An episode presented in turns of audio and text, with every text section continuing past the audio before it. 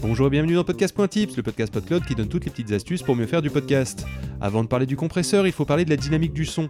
Lorsque vous allez enregistrer votre podcast, vous aurez des périodes où le son ne sera pas fort et où d'autres, au contraire, il pourra presque atteindre la saturation. Et c'est tout à fait normal.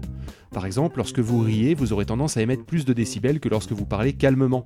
Pour limiter ça, vous pouvez développer des réflexes à force d'expérience, comme celle de rire en étant éloigné du micro pour éviter de le faire saturer. Mais cela ne résout pas tout et l'on peut se retrouver dans une situation où votre auditeur doit régler le volume de son écoute plusieurs fois pendant votre émission, soit parce que c'est trop faible, soit parce que c'est trop fort.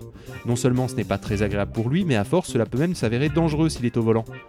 Ce que l'on cherche à faire, c'est de limiter les moments où les sons sont à un niveau élevé pour qu'ils soient presque au niveau que les sons moyens, par exemple les moments où vous parlez normalement. Cela paraît magique et pourtant ça existe et ça s'appelle un compresseur.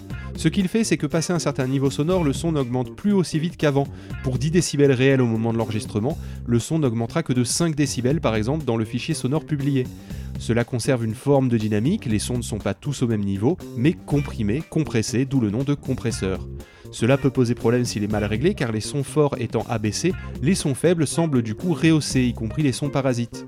C'est pour cela qu'on ne le déclenche qu'à partir d'un certain niveau pour éviter d'amplifier trop les bruits de la pièce au moment de l'enregistrement.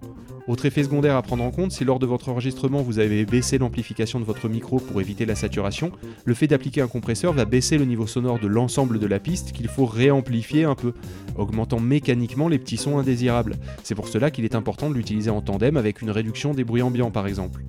Maintenant que vous êtes capable d'améliorer le confort d'écoute de votre émission avec le compresseur, il est temps d'exporter le fichier et c'est ce que nous verrons la semaine prochaine.